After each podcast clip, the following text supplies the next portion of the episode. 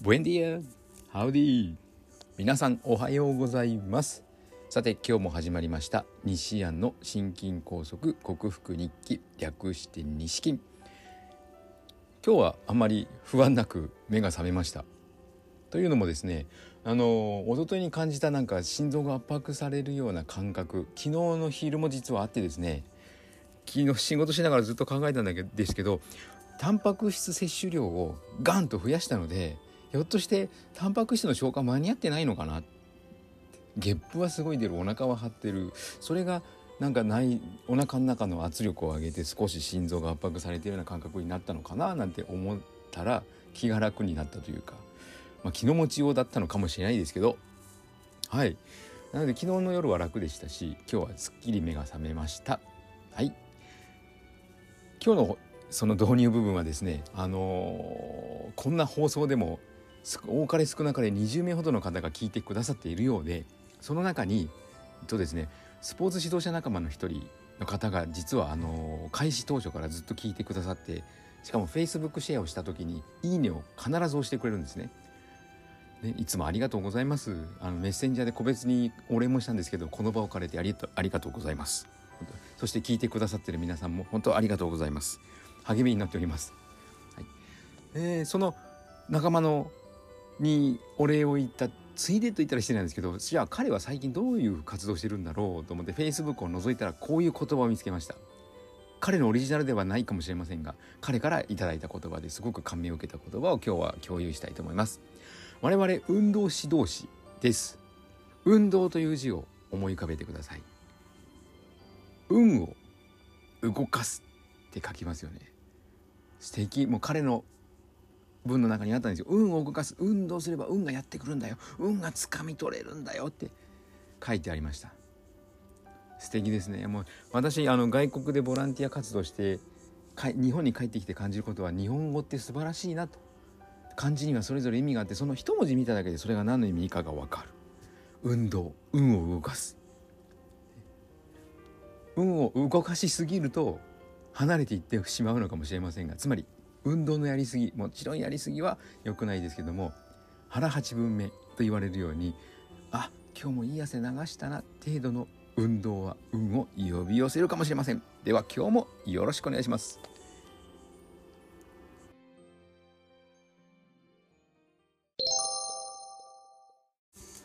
はい改めましておはようございます。健康運動指導士理学療法士そして笑い療法士の西田隆です。今日は体に必要な栄養素を食べた時の味覚美味しさの感じ方をテーマに少し話してみたいと思います。味覚と言って思い浮かぶ栄養素っていうのがですね実は亜鉛なんですよ。亜鉛っていう発音になるのかな？亜鉛なんですね。亜鉛は味覚を司ります。だからですね下この私たちのベ下ですよね。ベロには亜鉛がいっぱいあの溜まっているか蓄積されているんですけれども亜鉛が足りないと亜鉛は味覚のほかに細胞分裂も司ります。はい。で亜鉛が不足すると実は認知症の原因の一ついいですか？認知症になるには原因がいっぱいあるんですけどその中の一つと考えられていてで亜鉛が足りないということは味覚と連動していますから認知症の初期症状に味覚異常があるんですね。ちょっと余談でしたけど。はい。だから最近亜鉛をたくさん取っているので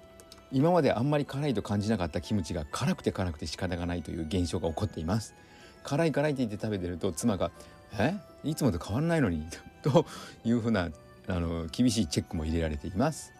はい、えー、食べたいものを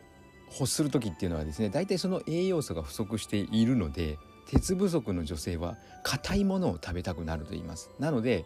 鉄不足の女性の特徴としては飴玉を舐めていても途中で噛んじゃうとか氷が舐め氷を噛みたいとかですね。ひどい人になるとなんと砂を噛みたくなるそうですよ。はい、そういったものなのであの何かを食べたい。例えば肉を食べたい。レモンを食べたい。みかんをとか思った時はその栄養素ですね。肉ならタンパク質柑橘系ならビタミン C でしたね。それを体が欲しているんだと思います。干したものを口に入れた時すごく美味しく感じますよね。幸せを感じますね。幸せを感じといえば甘いものを食べる女性食べた後に「ああ幸せ」なんて言ってる人いますけども実はこの甘いものに関してだけはちょっと違うんです。甘いものを食べると脳内麻薬と言われるドーパミンがダダダダダダダとワッと出てですね快楽を感じさせてくれるんです。ね、なのでですね甘いものに関しては脳で食べていると言っても過言ではなく脳があの快楽をもう一度感じたいよ甘いもの食べろ食べろ食べろと言っているというふうに捉えてもいいわけですね。もう中毒症状なんです。甘いものだから,、えだからですねこれをしっかり分かっていない女性はですねえだ体が欲しているものは美味しく感じるんでしょっていうのをの上げ足を取るというかそれを逆手にとってじゃあ甘いものだって欲しているわけだから体に必要じゃんと考える人がたまにいます。違います。はい。タンパク質とかビタミンとか美味しく感じるのは腸が非常に喜んでいるんですね。腸でえーとですね、腸の研究をされていた先生によるともう腸で食も食べ物を選んで食べなさいと。頭で選んではダメですという表現がありましたけどまさしくその通りだと思います。腸は消化吸収を司る臓器ですのでそこで栄養を吸収して体に行き渡す行き渡らすことをしていますので腸が欲しいなと思っている食べ物を選ぶべきです。頭で食べるんではありません。ちなみに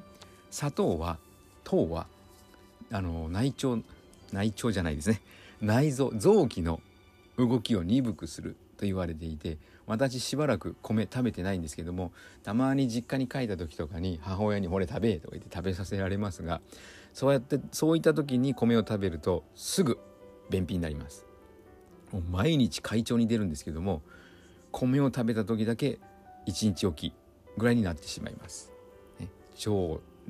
腸と胃腸腸とじゃないですね。胃腸の動きが鈍くなっている証拠でもあると思います。ではまとめましょう。必要な栄養素を食べた時美味しく感じるですけども甘いものだけは脳が快楽を覚えているのだと覚えてください。何はなくともタンパク質ビタミンミネラルですね。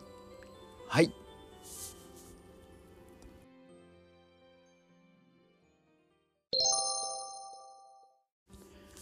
はい。お送りしてきました西安の心筋梗塞克服日記略して西筋は健常者や子どもたちに運動パフォーマンスの向上そして健康促進のために運動と栄養の両面から指導する健康運動指導士。体が不自由になってしまった痛みに悩んでいるなどのえー、障害を負った方々に医学的リハビリテーションを施す理学療法士。そして癒しの環境を提供して安心安全なほっこりした笑いを引き出す笑い療法士として活動する西田隆が自ら罹患してしまった心臓の左冠動脈半分狭窄半分ぐらい狭くなってしまって血流が悪くなった心筋梗塞予備軍の症状を今の日本の医学常識薬でコレステロール値を下げるとか金属をその細くなった血管に外科的手術で挿入して血管を広げるという、えー、セオリーの常識的な治療法ではなくてオーソモレキュラー分子整合栄養学と言われる栄養療法食べ物やサプリで必要十二分な栄養を補給しそして運動で代謝を上げて自分の自己治癒力と自己免疫力を最大限に引き出してこの心筋梗塞予備軍の症状を克服しようとしている実践をお送りしている音声ブログです。興味のある方は明日も聞いてくださるととても幸せでございます。はい1月6日木曜日。あれ金曜日だ。今日は金曜日ですね。はい。今日も皆さん素敵な金曜日ですね。ひょっとしたらまだ正月休みの方もいるのかな。私はもうえっ、ー、とですね 4, 4日から働いております。はい。今日も皆さん素敵な一日をお過ごしください。明日は土曜日で休みなんだけど私は仕事でございます。ではまたね